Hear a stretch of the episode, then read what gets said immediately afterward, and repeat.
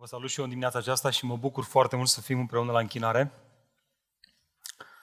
Mă amintesc des de o conversație din perioada liceului. În drum spre școală, un coleg se întoarce la mine și îmi spune: în familia noastră Dumnezeu ne-a dat patru copii. Și pentru că pe atunci nu eram prea spiritual, în loc să spun slavă Domnului, am spus: băi frate, atât au vrut părinții tăi. La care el s-a uitat brusc la mine, mirat, supărat, și mi-a spus: nu frate, atât a vrut Dumnezeu, ce nu înțelegi? Uite, așa a urmat o ceartă de vreo treizeci de minute între noi, în care am înțeles ce nu înțelegeam.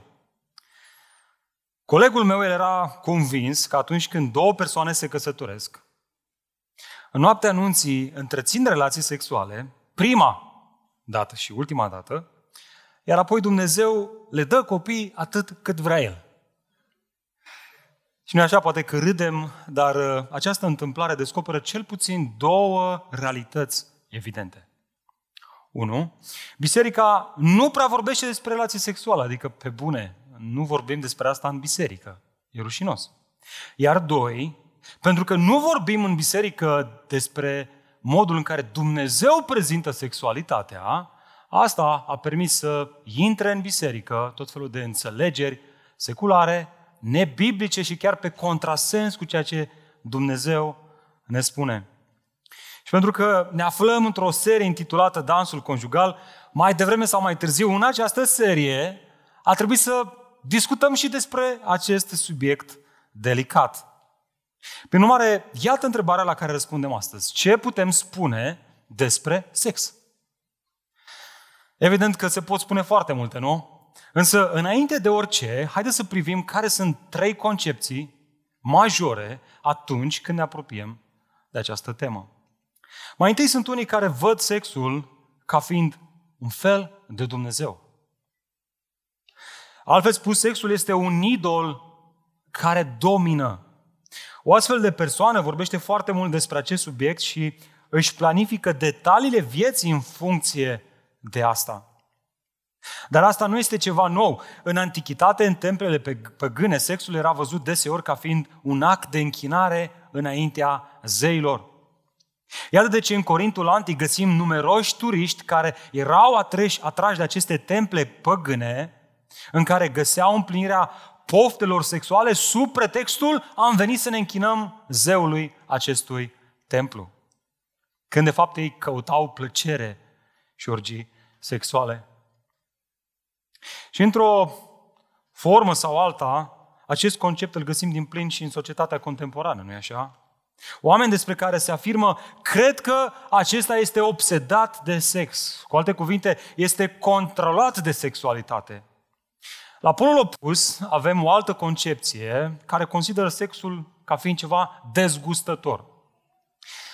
Pentru unii sexul este ca un fel de Dumnezeu, în timp ce pentru alții sexul este ceva grosolan și chiar de neacceptat. Nici această concepție nu este nouă, ci își găsește originile în gândirea grecească, specific în dualism. Aceștia considerau că aspectul spiritual al ființei umane este bun, însă aspectul material este rău. Iată de ce în acest context au apărut mai multe erezii cu privire la divinitatea lui Iisus Hristos. Aceia care nu puteau să conceapă niciun fel că ceva bun cum este Dumnezeu se poate întrupa în ceva atât de rău cum este materia trupului uman. Și așa s-au născut tot felul de erezii cu privire la faptul, cu privire la divinitatea lui Hristos. Prin urmare, deoarece trupul uman este rău, pasiunile trupești, precum sexul, mâncarea sau orice altceva de genul acesta, sunt și ele rele, iar astfel trebuie reprimate. Asta ne conduce la a treia perspectivă cu privire la sex, și anume că sexul este o desfătare. Mulți intră în căsnicie văzând sexul ca fiind un Dumnezeu căruia se închină, alții ca fiind un dezgust ce trebuie reprimat. Ceea ce vrea Dumnezeu de la noi să înțelegem este că relațiile sexuale, intime, sunt un dar al desfătării. Iată ce spune autorul cărții Proverbe în capitolul cinci: Fie binecuvântată fântâna ta și bucură-te de soția tinereții tale, ciută iubită. Asta ar fi femela cerbului. Nu la întâmplare, continuă cu căprioară plăcută. Și facem o pauză aici. În contextul lor, în cultura lor, ai spune soției tale ciută iubită era un lucru bun. În cultura de astăzi, dragi bărbați, e un lucru rău. Nu îi spui niciunei fete ciută iubită. În primul rând, nu o să știe la ce te referi. În al doilea rând, o să creadă că o înjuri sau ceva. Dar nu îi spui ciută iubită. Spui floarea mea minunată sau, nu știu, Parisul meu sau ceva relevant în cultura noastră. Și apoi continuă. Fii îmbătat tot timpul de sânii ei. Ei. Dar noi nu vorbim despre asta în biserică. Vorbește Scriptura. Mai mult, fii întotdeauna captivat de dragostea ei. Și vedeți, noi trăim, amin, cineva este bucuros de lucrurile astea în viață, Doamne ajută! Dar vedeți, Scriptura spune că toată Scriptura este însuflată de Dumnezeu. Dacă ar fi relațiile sexuale ceva dezgustător, atunci ar trebui să cam tăiem câteva pasaje biblice. Cartea Cântărilor? Cu siguranță, e prima pe listă. Și nu știu dacă ați realizat, Cartea Cântărilor vorbește foarte mult despre relații intime, fără să vorbească despre copii. Pentru că e interesant această perspectivă dualistă care a prezentat și a spus că materia este rea, deci bucuriile trupești sunt rele, a pătruns și în învățătura părinților bisericești, care au preluat-o și au spus sexul este pentru procreare. Atât. Să facem copii. Rest ne abținem. Un pic mai bine decât colegul meu, într-adevăr, dar limitează actul sexual doar la asta, când de fapt ceea ce ne spune din nou și din nou Scriptura este că relațiile sexuale sunt o desfătare. Prin urmare, trebuie să afirmăm într-un mod răspicat încă de la începutul acestui mesaj asta. Relațiile sexuale nu sunt nici un Dumnezeu, nici un dezgust, ci ele sunt un dar al desfătării oferit de Dumnezeu fiecărui cuplu căsătorit. Prin urmare, se ridică din nou această întrebare. Ce putem spune despre acest dar al relațiilor sexuale? Iar răspunsul este, trebuie să spunem exact ceea ce spune Dumnezeu. Așa că vă invit, dacă aveți Scripturile cu voi, haideți să deschidem în Unu Corinteni, capitolul șapte, și haideți să vedem ce spune Dumnezeu despre relațiile intime. Ne aducem aminte foarte bine de acest pasaj, pentru că tocmai am trecut prin epistola lui Pavel către Corint, către cei din Corint, și trebuie să ne amintim faptul că această biserică este o biserică tânără, înființată de maxim trei ani, patru ani când primesc această scrisoare, o biserică înființată într-un context cosmopolit, similar cu Bucureștiul, cu foarte multe distrageri, cu foarte multe destrăbălări din punct de vedere sexual, ori după câțiva ani de zile de existență, oamenii ăștia au început să experimenteze mai multe nedumeriri cu privire la tot felul de lucruri.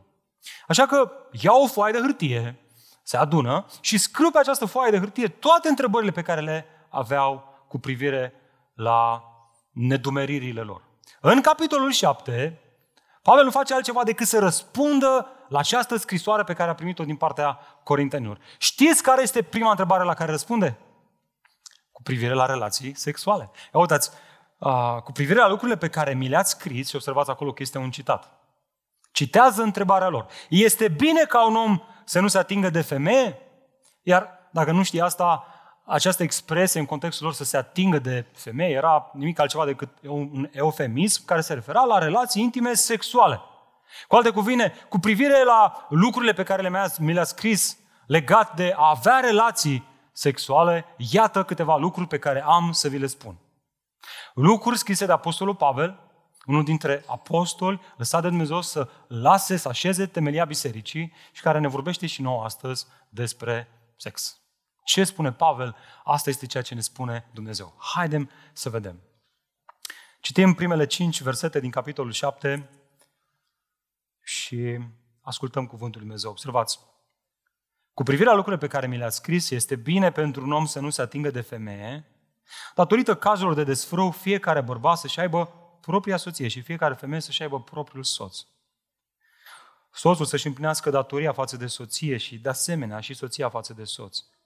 Soția nu este stăpână pe trupul ei, ci soțul. Tot astfel, nu soțul este stăpân pe trupul său, ci soția. Nu vă refuzați unul pe altul decât doar prin înțelegere pentru un timp, ca să vă dedicați postului și rugăciunii și apoi fiți din nou împreună, ca să nu vă ispitească Satan din cauza nestăpânirii voastre. Haideți să ne plecăm capetele în rugăciune, să cerem Dumnezeu ajutor. Tată, îți mulțumim în dimineața aceasta că ne dai această oportunitate să vorbim despre un subiect atât de sensibil. Doamne, îmi dau seama că e un subiect delicat și anumite lucruri poate să producă mai multe răni în viața unora. Însă, Doamne, ajută-ne să înțelegem ce, ce ne spui Tu despre sexualitate. Dă-ne o inimă deschisă, dă-ne o minte deschisă și dă-ne acea atitudine, Doamne, vorbește-ne căci robii Te ascultă. Doamne, Te rog pentru mine, Te rog din toată inima, nu mă lăsa să spun prostii, să spun lucruri care n-au sens, care nu ajută, să nu spun părerile mele și, Doamne, având cuvântul Tău în mâini, să proclam cuvântul Tău, așa cum este El, într-un mod în care să aduce liberare și să dai har celor care au nevoie. În numele Lui Iisus Hristos ne-a rugat toate acestea. Amin. Dragilor, în dimineața aceasta navigăm cu această întrebare simplă în textul biblic ca să vedem patru lucruri despre relațiile sexuale în căsnicie. Ce ne învață Dumnezeu cu privire la asta? În primul rând ne învață că ele, aceste relații, ne oferă o protecție reciprocă. Observați, uitați-vă cu mine în versetul unu și doi. Cu privire la lucrurile pe care mi le-ați scris, este bine ca un om să nu se atingă de femeie și acum observați contrastul. Însă, întrebarea voastră este, ținând cont de faptul că am un credincios căsătorit cu o necredincioasă, ăsta este sfințit, ăsta este nesfințit. Nu cumva atunci când avem relații intime sexuale, credinciosul este pervertit de cel necredincios? Asta era frământarea lor. Oare n-ar fi mai bine să ne abținem de la relații sexuale? Cu privire la această întrebare, nebună în mintea lui Pavel, observați contrastul, însă, datorită cazurilor de desfrâu, fiecare bărbat să-și aibă propria soție și fiecare femeie să-și aibă propriul soț. Altfel spus, cu privire la această întrebare care vine din contextul lor, din contextul vostru, în care poate vă întrebați, oare ar fi bine să mă căsătoresc, oare n-ar fi bine să mă căsătoresc, eu sunt credincios, oare să mă căsătoresc cu cineva care nu este credincios, oare nu asta mă per... Ce, ce ar trebui să răspund la întrebarea asta? Pavel răspunde, fiecare bărbat să-și aibă propria soție și fiecare femeie să-și aibă propriul soț. Pavel nu spune nici că a rămâne singur este o problemă și nici că a te căsători este o problemă, ci el spune asta. În timp ce a rămâne singur este o posibilitate, ascultă, datorită situațiilor de desfrâu sexual, fiecare bărbat și femeie să-și aibă propriul partener, propriul soț. Altfel spus, dacă ai poftă sexuală, soluția pentru tine nu este să cauți să stăpânești poftele, deși înfrânarea poftelor este o roadă a Duhului și este ceva ce trebuie să înveți să faci. Dar când vine vorba de pofta sexuală, chemarea ta nu este să-ți înfrânezi poftele, ci pur și simplu să le afirmi, să le recunoști că ele sunt lăsate de Dumnezeu în tine și că ele sunt bune și că ești chemat să te bucuri de ele în cadrul unui legământ de căsătorie. Iată lecția. Prima linie de apărare în fața ispitelor sexuale sunt tocmai relațiile sexuale în cadrul căsniciei. Apropo, știați că Hollywood lansează anual aproximativ unsprezece mii de filme cu conținut pentru adulți? De douăzeci de ori mai mult față de producția principală de filme? Sau că șaizeci la sută dintre toate vizitele pe internet au natură sexuală? Ce ne comunică toate astea? Că omul caută împlinire sexuală, răspuns la acest instinct pe care Dumnezeu l-a așezat în el, în tot felul de surogate care nu fac altceva decât să lase tot mai nefericit, tot mai nesatisfăcut și tot mai neîmplinit. Cu toate astea, soții sunt invadați de o industrie a pornografiei care se laudă cu milioane de web- website-uri și mesaje de tip spam, care se programează în așa fel încât să treacă de toate filtrele noastre. Faci ce faci și tot îți mai apare o poză, tot îți mai apare un video care nu face altceva decât să te stârnească. Este atât de evident că trăim într-o lume obsedată de sex. O lume în care nu prea poți să vinzi dacă nu asociezi produsul cu ceva scene sexuale.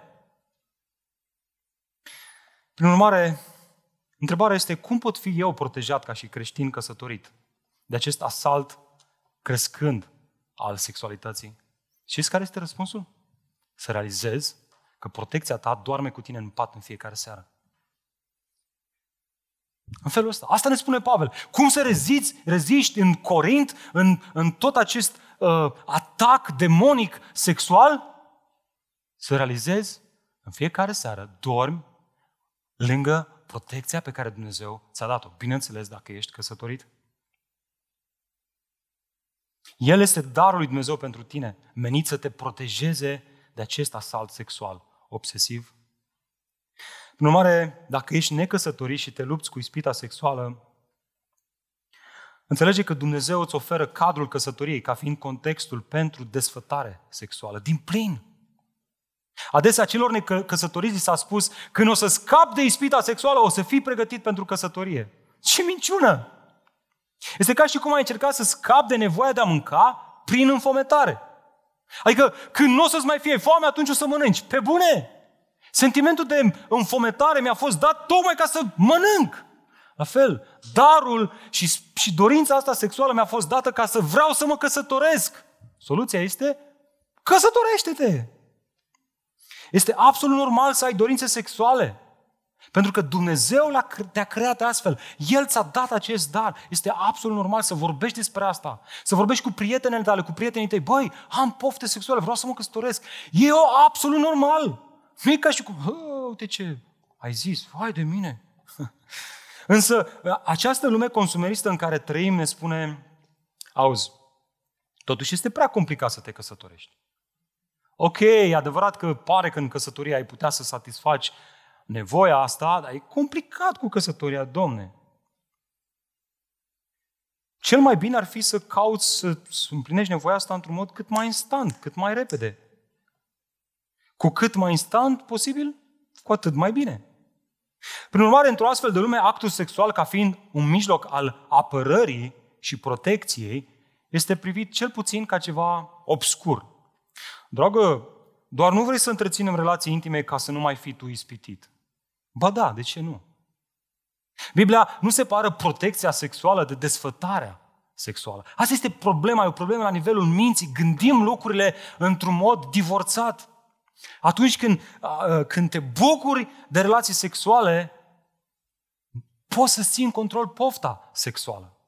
Este cât se poate de simplu. Atunci când mănânci sănătos și treci pe lângă McDonald's sau K F C, zici, băi, nu, nu-mi trebuie porcăriile astea. Așadar, bărbaților, sunt soțiile noastre conștiente de felul în care ochii noștri pot fi ispitiți? Și vă spun eu că da, sunt conștiente. Ele știu, chiar dacă noi recunoaștem asta față de ele sau nu. O soție simte mereu când soțul se uită stânga în dreapta, când este ispitit, când este tentat. O soție știe, el simte. Întrebarea este, aveți o conversație despre asta? O inviți să fie partenerul tău? Îi spui problemele pe care le întâmpini?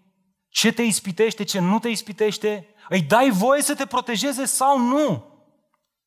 Doamnelor, sunt soții voștri conștienți de felul în care filmele romantice sau modul în care se comportă alți bărbați care sunt în preajma ta pot să ispitească, să te ispitească, să devii nemulțumită în căsnicie?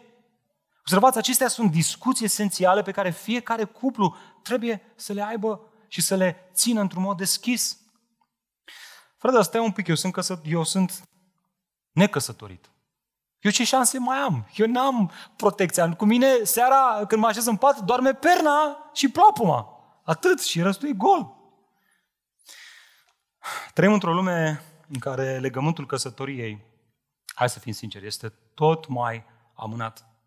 Mi-aduc aminte, acum vreo zece ani, m-am întâlnit cu un director de uh, investiții, un grec, uh, aici în România și mi-a spus, zice, bă frate, am realizat că voi românii vă căsătoriți destul de devreme, zice, în, la noi în Grecia, treizeci și cinci, cei mai șmecheri, cei care se, se mișcă cel mai repede. De obicei căsătorea de pe la patruzeci în sus.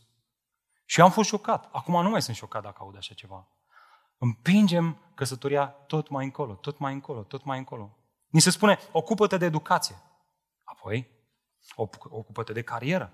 Apoi, dacă merge bine treaba cu cariera, ia-ți o casă, ia-ți o mașină, du-te și vezi lumea asta, bucură-te. Iar apoi, iar apoi nu prea mai ești dispus să negociezi cu un străin tabieturile tale zilnice. Nu mai vrei să te căsătorești. Pentru că ți-ai învățat obiceiurile tale și pentru că ai învățat să satisfaci poftele sexuale într-un mod solo, egoist, într-un mod nesănătos.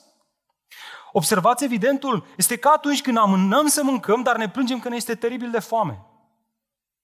Gândiți-vă doar la asta, gândiți-vă când ne-a creat Dumnezeu să fim pregătiți pentru actul sexual și când ne căsătorim noi. cincisprezece douăzeci de ani mai târziu, știu că diferă de la o persoană la alta. Dar o amânăm foarte mult, o, o amânăm foarte mult, o amânăm foarte mult și după aia spunem, bă, mi-e foarte greu, mă, am dorința asta. Și știu că sunt uh, unii care chiar își doresc să se căsătorească, dar pur și simplu, din anumite motive, asta nu s-a întâmplat. Știu că e un subiect delicat, știu că e un cerc vicios în care bărbații o lungesc, soțiile, femeile așteaptă, nu se întâmplă nimic și uite așa, viața e grea. Iată de ce, probabil că gândul acesta se adresează în primul rând celor care sunt bărbați. Băieți, hai, mișcați în front. Mișcați în front. Uh, nu într-un mod forțat, nu într-un mod irresponsabil, nu nefiind convinși de ceea ce faceți, dar recunoașteți că societatea împinge noi, ca și băieți, să o amânăm tot mai tare, tot mai tare, tot mai tare, tot mai tare. Băiatul aici s-a căsătorit la douăzeci și unu de ani și încă sunt pe picioarele mele. Încă rezist. Prin harul lui Dumnezeu. Ce ne învață Dumnezeu despre darul relațiilor sexuale în căsnicie? În al doilea rând ne învață că acestea ne oferă o datorie reciprocă. Dați-vă cu mine versetul trei. Soțul să-și împlinească datoria față de soție și de asemenea și soția față de soț. Dragilor, haideți să, haideți să subliniem termenul datorie.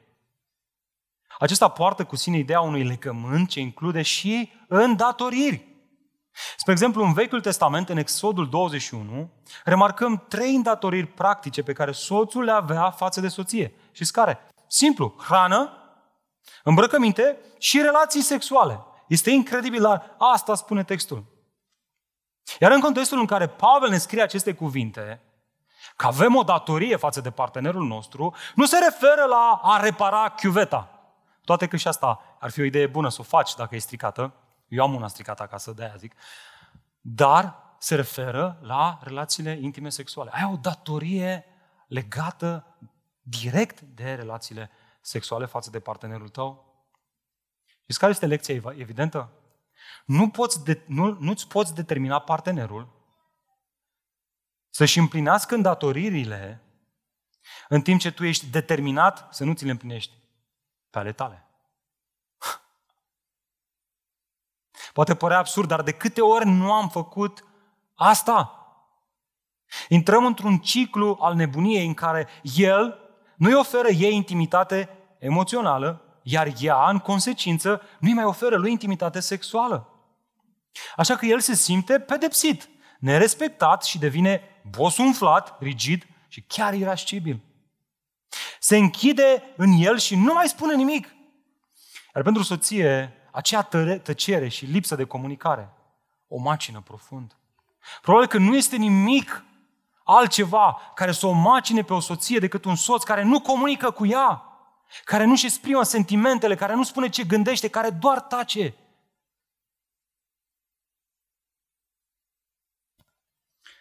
Relații sexuale? Nici nu se pune problema. Deznodământul amândoi intră într-un ciclu vicios, nebunesc, în care niciunul nu-și mai împlinește partea. Nu? Cuvinte de genul, lasă să vadă el, să vadă el cum e. Și el zice, lasă să vadă ea cum e. Și nu fac altceva decât să-i scaladeze pe o scară, care n-are nicio susținere, care într-o zi se va prăbuși. Bine, Pavel atacă acest cerc vicios, spunând simplu, fă-ți partea, împlinește-ți partea. Nu intra în acest ciclu nebunesc. Frate, dacă ar fi așa de simplu, ce bine ar fi, însă pe teren am descoperit multe motive care mă împiedică să-mi fac partea. Prin urmare, haideți să ne uităm la ele, hai să vedem câteva. Care sunt câteva motive care înfrânează îndatoririle conjugale? Ce spune despre problemele fizice? Aceasta este o problemă comună în cupluri, atunci când el sau ea suferă de anumite probleme fizice. Poate să fie vorba de un accident, de anumite probleme de sănătate, poate să fie chiar vârsta de vină sau anumite disfuncții sexuale. O astfel de persoană nu are nevoie de mai mult post și rugăciune, cu toate că postul și rugăciunea poate să aducă vindecarea trupească. Dar cel mai mult și cel mai mult o astfel de persoană are nevoie să vadă un doctor. Și poate fi ceva rușinos, știu, însă în astfel de situații este nevoie de ajutor medical. Cele mai multe probleme de genul acesta în secolul douăzeci și unu au tratament. Iată un alt motiv, probleme sufletești. Specific, ceva ce s-a întâmplat în viața unuia dintre cei doi sau chiar în viața ambilor, încât doar gândul relațiilor intime îi inhibă și îi agonizează. Cel mai comun exemplu aici este violul sau abuzul sexual.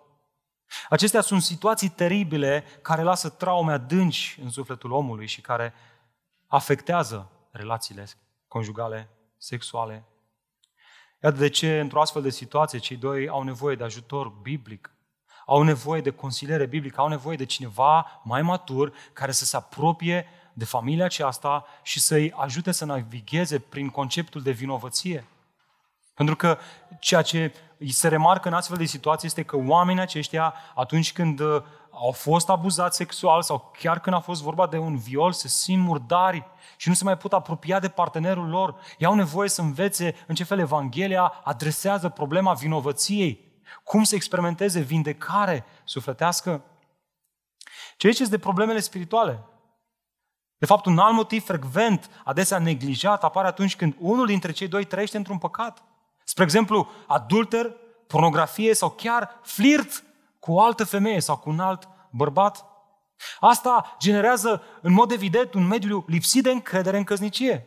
Iar într-o astfel de situație, cei doi au nevoie disperată să se deschidă, să-și mărturisească păcatele. În primul rând să vezi că ceea ce faci îl dezonorează pe Dumnezeu și te separă de Dumnezeu și asta te face să-l măr- să-ți mărturisești păcatul înaintea lui Dumnezeu. Și știi cum știi dacă te-ai pocăit cu adevărat? Că ai curaj să-i mărturisești și soției tale și soțului tău. Dacă ascunzi de ea, dacă o ții, zici tu, o țin doar între mine și Dumnezeu, asta arată că ți-e frică de oameni, ți-e, ți-e frică de partenerul tău, nu ești deschis, nu-l vezi ca fiind cel pe care Dumnezeu ți l-a dat ca să te protejeze. Ceea ce sunt de problemele de comunicare. Și dați-mi voie să fac o pauză aici. Nu mă dau rotund în niciun fel. De fapt, la capitolul ăsta am cele mai mari probleme. Au trecut ani de zile până când am avut curajul să discut cu soția mea despre relațiile sexuale ca să aflu nevoia ei de a fi curtată toată viața.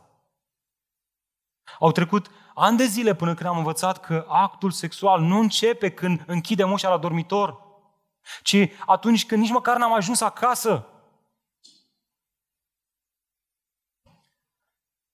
Actul sexual pentru o femeie începe înainte să ajungi acasă.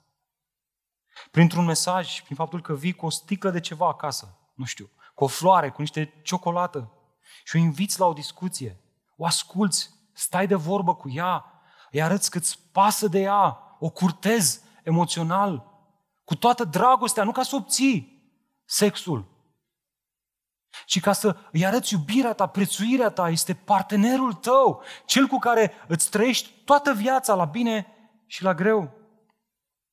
De fapt, tata nu m-a învățat multe despre relațiile sexuale, dar m-a învățat esențial. Înainte să mă căsătoresc, m-a luat așa mai deoparte și zic, zic ceva. Muci, mă gândeam că are un dar ceva, zic, câteva mii de euro. Sincer, așa m-am gândit.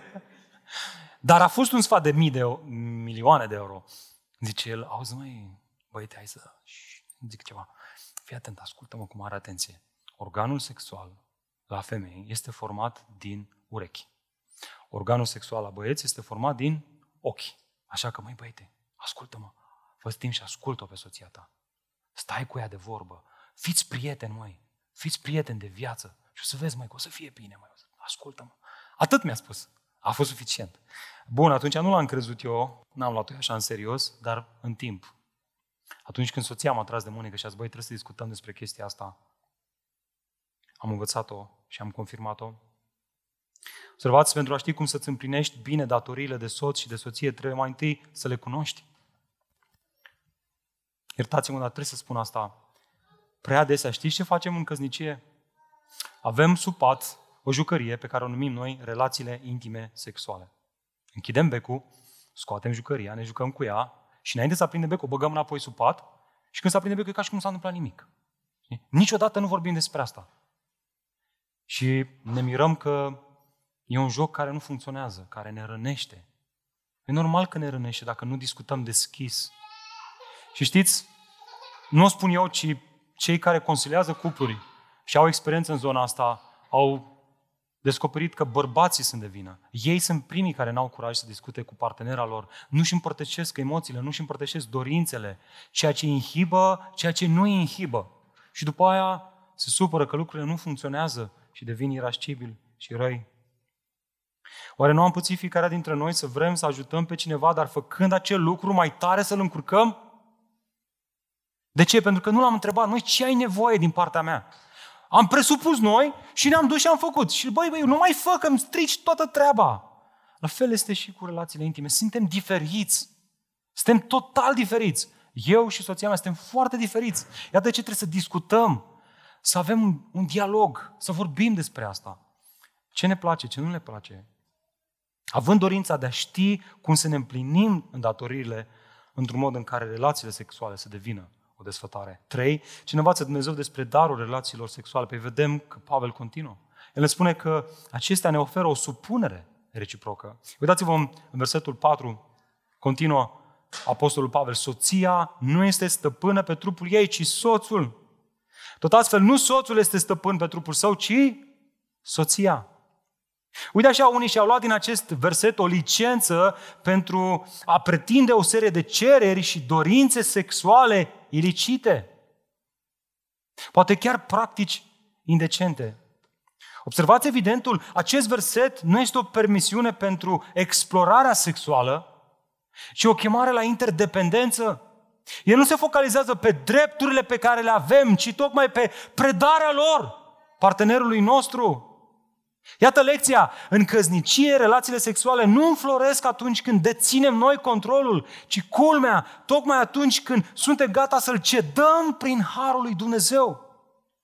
Altfel spus, cu cât, cu cât ții pumnii mai închiși, cu atât te vei dărui mai puțin pe tine și asta îl va face pe cel de lângă tine să fie rănit, să te rănească pe tine și să-l rănești pe tine. Gândește-te la ilustrația asta. Ce ar fi tu, soțul, să iei un mănunchi de chei, să îl dai partenerului tău, soției tale și să-i spui, apucă-l și ține-l cât poți tu de tare. Bă, dar ține-l tare, da? Nu mi-l dai orice ar fi. Și apoi să te lupți să-l iei, să iei cheile din mâna partenerului tău. Ce se va întâmpla? Tu vei fi rănit, ea va fi rănită. Va trebui să-i tragi de mâinile alea până, până îi smulgi cheile de acolo. Exact asta facem în căsnicie. El sau ea prinde relațiile intime sexuale în pumn și ține, ține pumnii strânși. Nu-ți dau! Mamă, să vezi. Fii atent, îți dau, dar e complicat. Ia, notează-ți. Și el încearcă pe toate părțile să o facă. Și ea la fel și nu fac altceva decât să se rănească, să intre într-un ciclu nebun. Într-o astfel de situație n-ai nevoie de cinci sfaturi, cum să fii mai romantic în căsnicie. Ai nevoie să te pocăiești. Dave Harvey spune așa de frumos, tehnicile și ideile noi pot să ajute uneori, dar ai putea să fii surprins că deseori majoritatea problemelor de ordin sexual în cazul oamenilor căsătoriți își au rădăcina în inimă. În inimă.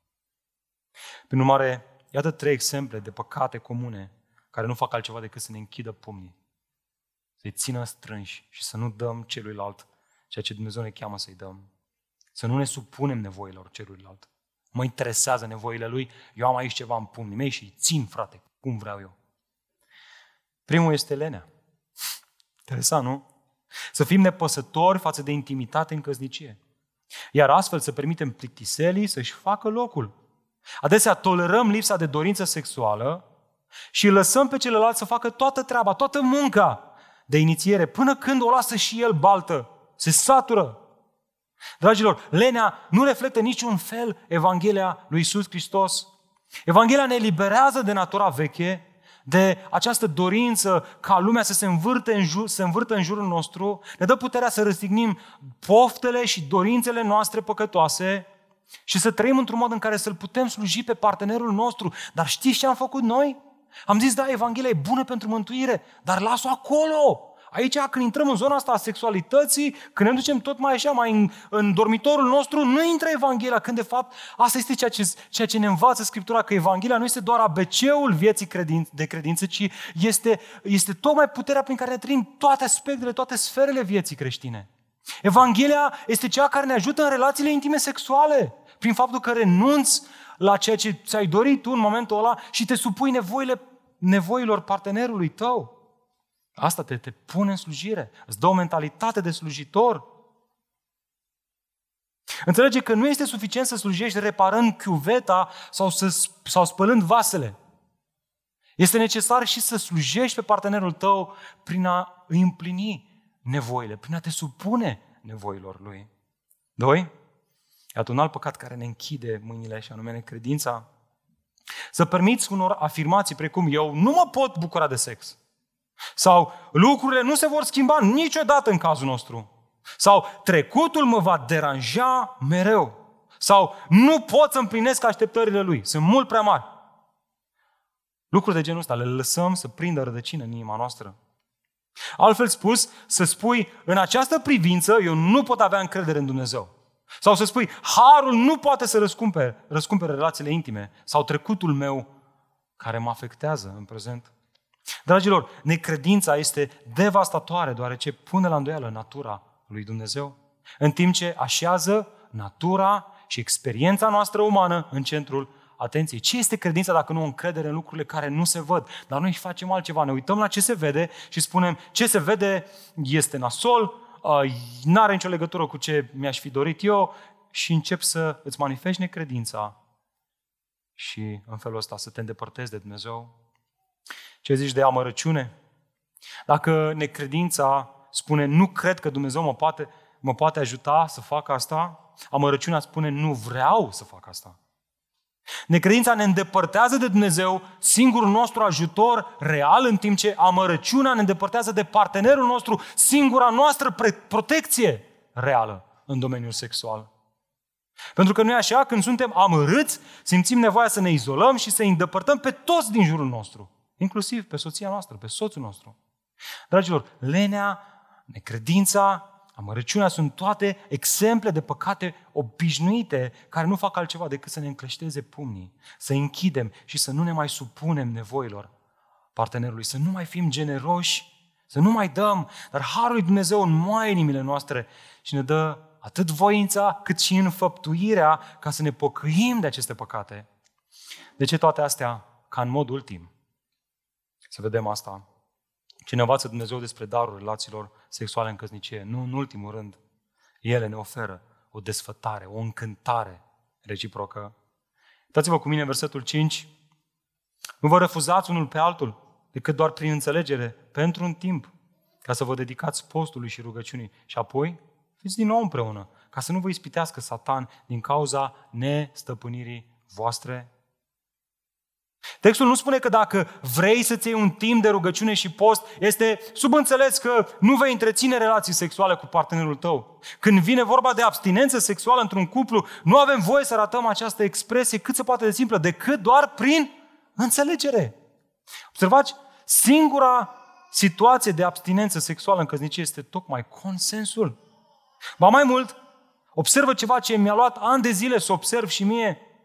Acest consens nu are în vedere doar abținerea de la relații sexuale, ci presupune în mod implicit și faptul că amândoi se vor dedica postului și rugăciunii. Observați pluralul din text, ca să vă dedicați postului și rugăciunii. A? Adică nu pleci în luna de miere și tu te dedici postului și rugăciunii, zice, treaba aia, treaba mea ce face partenerul meu. Sau pleci în concediu și, bă, am luat eu decizie așa să mă postez. M-a lovit așa o spiritualitate, nu prea e așa spirituală partenerul meu, știi? Eu stau aici, mă uit la munți, laud pe Dumnezeu, știi? Și ăsta stă lângă mine și arde. Ha. Și nu-mi pasă de el. Ce treaba mea cu el? Râdem noi, dar se întâmplă asta. Dar ce este așa de important acest principiu? Ia uitați-vă. Ca să nu. Ca să nu ce? Ca să nu vă ispitească Satana din cauza nestăpânirii voastre. Două lucruri aici. Lipsa desfătării în relațiile sexuale, în, în cadrul căsniciei, îl împinge pe partenerul vostru într-un atac satanic în zona sexuală. Știi asta? E luptă spirituală. Și doi, din cauza nestăpânirii voastre. În mod ultim, nu Satana-i de vină, ci inima noastră care iese la suprafață în momentul în care sunt împins într-o astfel de zonă. Nu arăți în niciun fel iubire față de partenerul tău prin faptul că strângi pumnii și îl pedepsești și îl ții la colț. Și haideți să vorbim deschis despre asta. Trăim într-o lume deformată de consumerism, iar atunci când auzim acești, aceste cuvinte, imediat ne gândim, a, păi soția mea nu mi-a mai oferit de mult asta. Imediat ne, ne gândim la ce vrem noi, nu la ce are nevoie partenerul nostru. Iată de ce în această serie vorbim despre un dans conjugal, dar nu oricare, unul care se mișcă în ritmul Evangheliei. Iată de ce bătrânul John Piper a spus așa de frumos. Motivul pentru care există atâta suferință în căsnicie nu este că soții și soțiile caută propria plăcere, ci că ei nu caută plăcerea celuilalt.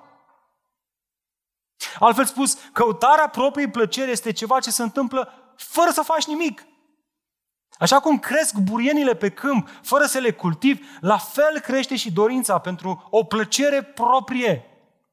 Iată de ce, fără intervenția Harului lui Dumnezeu, suntem concentrați pe noi înșine în orice facem. Așa că știți ce facem? Suntem ispitiți de sexul solo prin fantezie, prin pornografie și prin masturbare.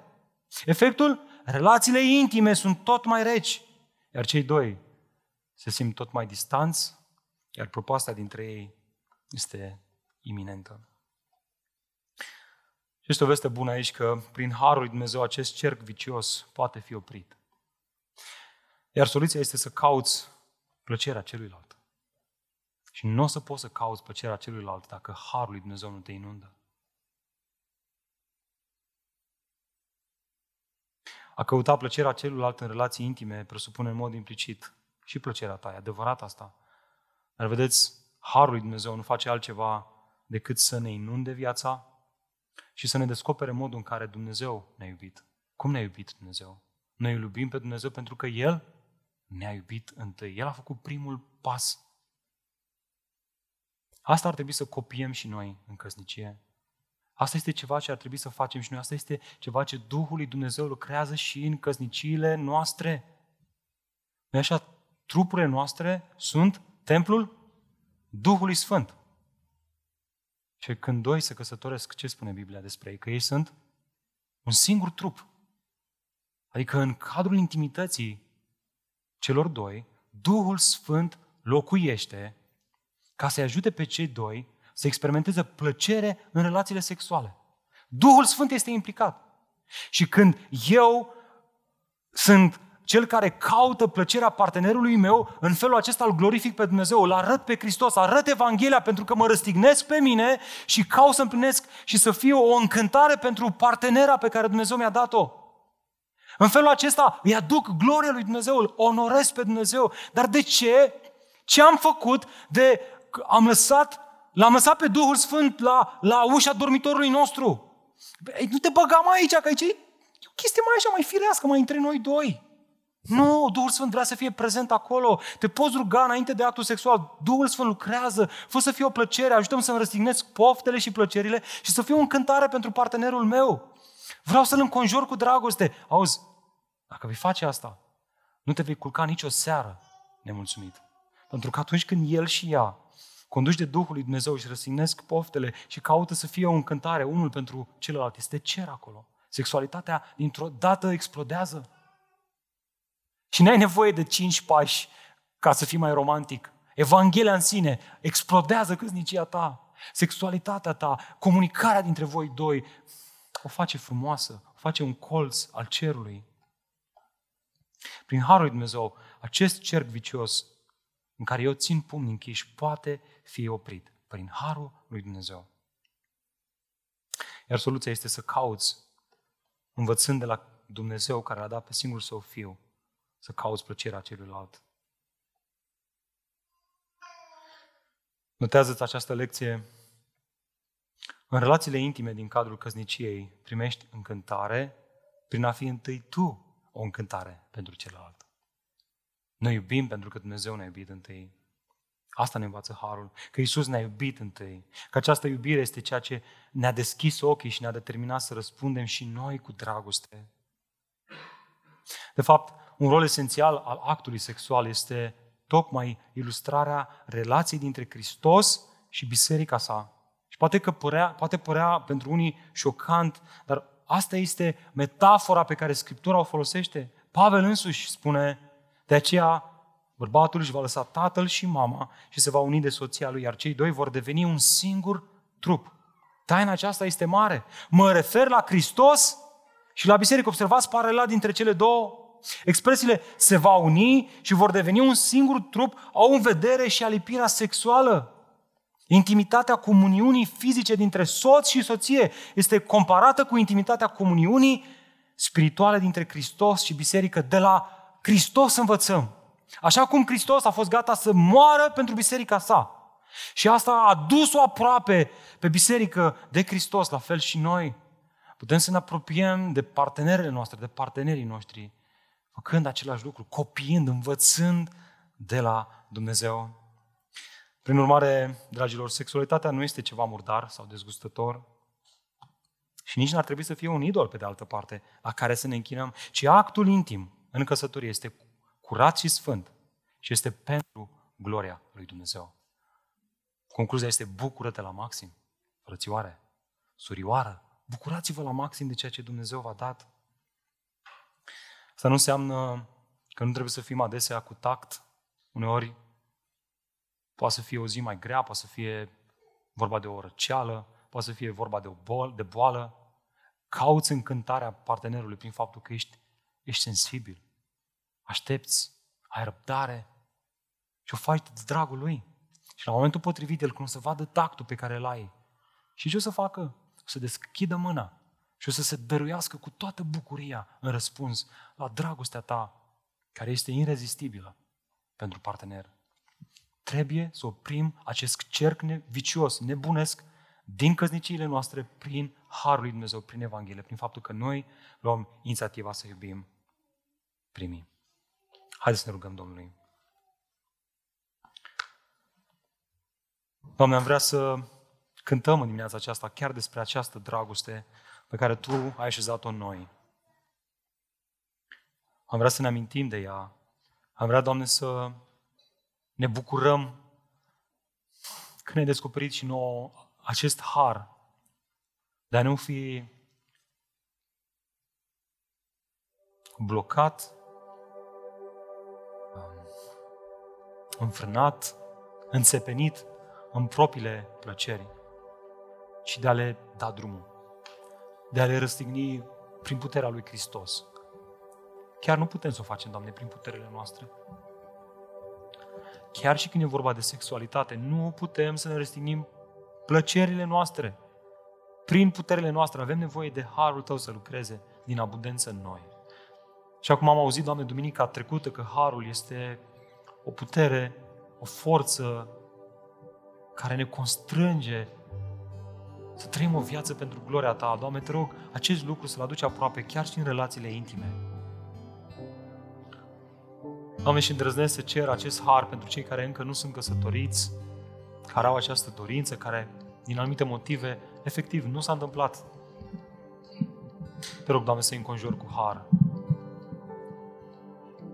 Dacă este cu putință, Doamne, ajută-i să-și găsească un partener, știind că bucuria lor este deplină în Tine și, Doamne, de ce nu? Să fie la anul, în loc de trei căsătorii, să fie zece căsătorii în biserica noastră și să fie spre gloria Ta. Doamne, ne rugăm și pentru cuplurile care sunt căsătorite dimineața aceasta aici, pentru care Satana se zbate cu toată ființa lui să-i separe, să-i divorțeze, prin tot felul de tentații sexuale și prin tot felul de desfrâu. Te rog, Doamne, te rog, conjoară-i cu dragostea Ta, smerește-i, smerește bărbații, smerește-mă pe mine, aștept-mă să-mi doresc mai mult, să fiu în cântare pentru Eliza, soția mea. Doamne, îți mulțumesc pentru că mi-ai dat-o, ce dar minunat mi-ai dat, aștept-mă să mă bucur de ea, să mă bucur de sexualitate împreună cu ea, pentru că este darul Tău pentru noi. La fel mă rog pentru fiecare cuplu, aștept să nu caute în altă parte ceea ce Tu le-ai dat acasă. Înflorește, Doamne, relațiile sexuale, discuțiile, părtășia, prietenia, să fie doi tovarăși de drum, cei mai buni parteneri care se protejează și se bucură de acest dar al căsătoriei la maxim. Și te rugăm, Doamne, pentru cuplurile care se bucură de toate lucrurile acestea, păstrează-le, protejează-le și fă să fie o, un exemplu bun, o binecuvântare, o influență bună pentru biserica noastră. Să, Doamne, știm că cea mai bună influență este dragostea Ta, dragostea lui Hristos. Ea ne învață să o rupem cu păgânătatea și să trăim într-un mod evlavios și sfânt în veacul de acum.